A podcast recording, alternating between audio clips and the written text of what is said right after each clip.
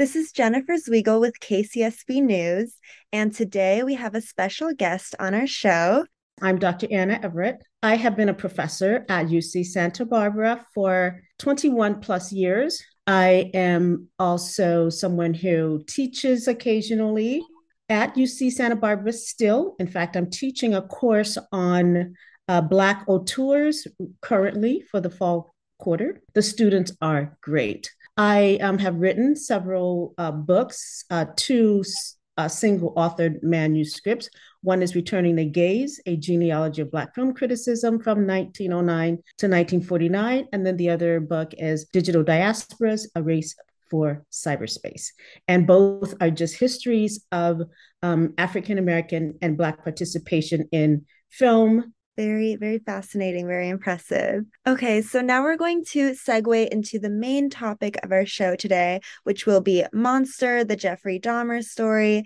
It's a new Netflix docu-series that was released in late September, and it caused a significant stir in news media and just among watchers in general, specifically for its very graphic, gory visuals. Are you regularly a fan of true crime media, and why or why not?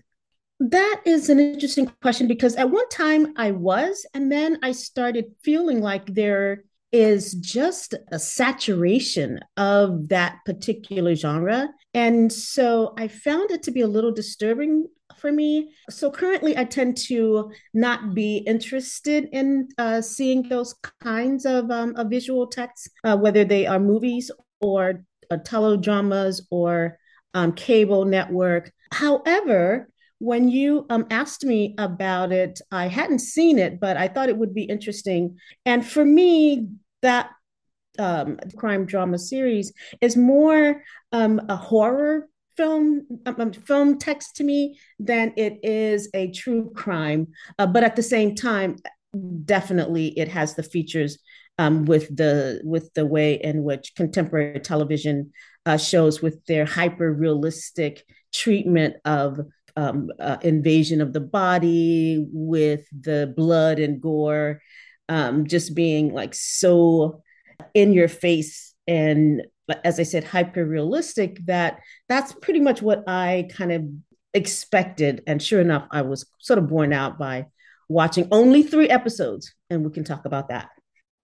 So you would consider the series to be more of an exploration of horror rather than a factual documentary factual documentary is one um, interesting nomenclature because on the one hand uh, documentaries always have a creative element to them or they always have um, uh, some kind of license because oftentimes you're telling a story and you're filling in details that may uh, be known or that may be slightly exaggerated.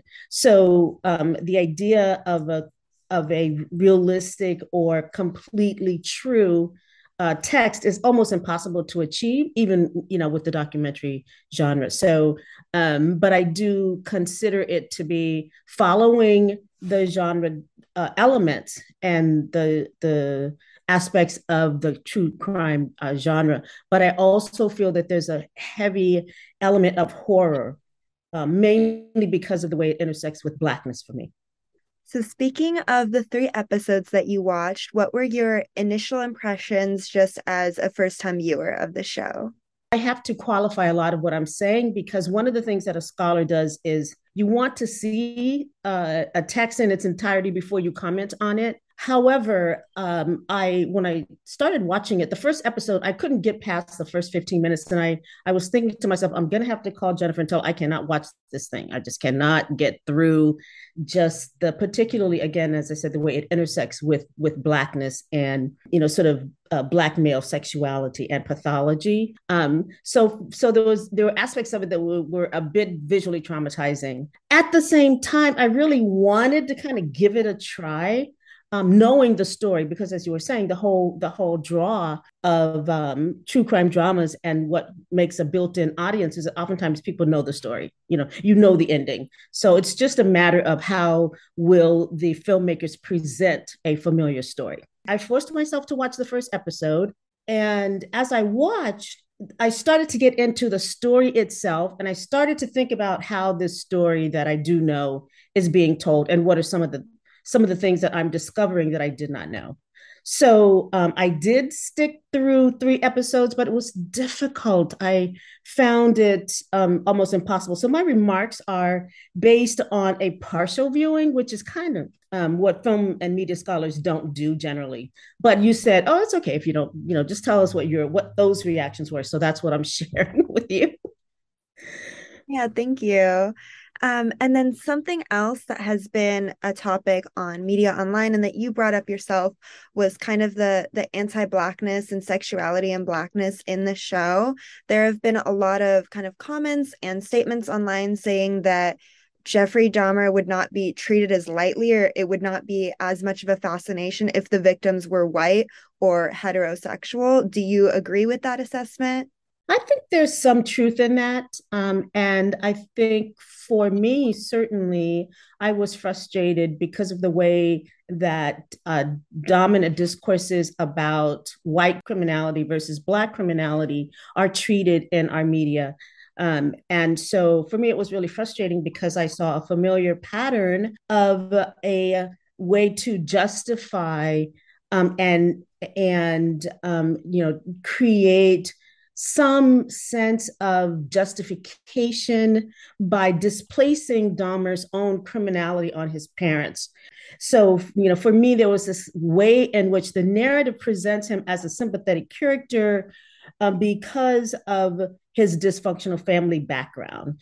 And so, while having not seen all three of the, the, the remaining episodes, I can't speak to that as a through line um, but I do feel that there was an aspect of, oh, he was being bullied at school, or he was misunderstood, or, um, you know, he was also grappling with this homosexuality that we knew his father wouldn't abide. And, you know, so there were aspects of the story that there could have been an element of truth to them. Um, there were probably uh, aspects of it that were uh, determinative of some of his, you know, uh, um, psychological pain and problems. But to emphasize it and to depict it in the way that they did, I definitely don't think would have been the treatment of of the story if the killer or the murderer were black, for sure.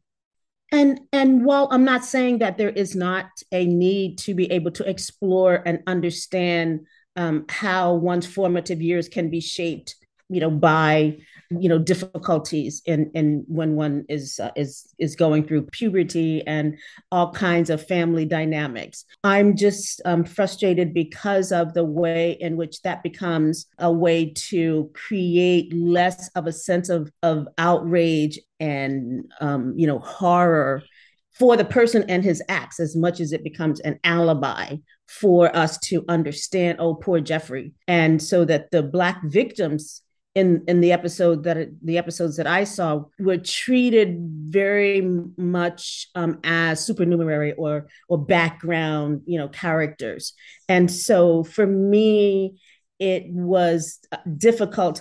At the same time, I have to say, which is one of the frustrations about horror films and about other problematic texts that I encounter. Production values were amazing. I thought the treatment of certain aspects were were pretty good I also think that the way that they treated the black neighbor, um, who was suspicious, and then they had the real um, uh, uh, 911 telephone call where she's voicing this concern about the Asian kid who in, who Dahmer ends up killing, um, and the white police bring back to the apartment. And so, you know, there's a lot that's being said about you know policing and people of color and how the benefit is always inures to the um, you know, to the to the white person. You know, it's their narrative that matters, and you know, so there were there were aspects of the show that was revelatory about you know some structural racism and that kind of thing. You know on the one hand i'm i'm like very upset about the fact that it's there but i also understand people's ability to want to create something that people are going to watch.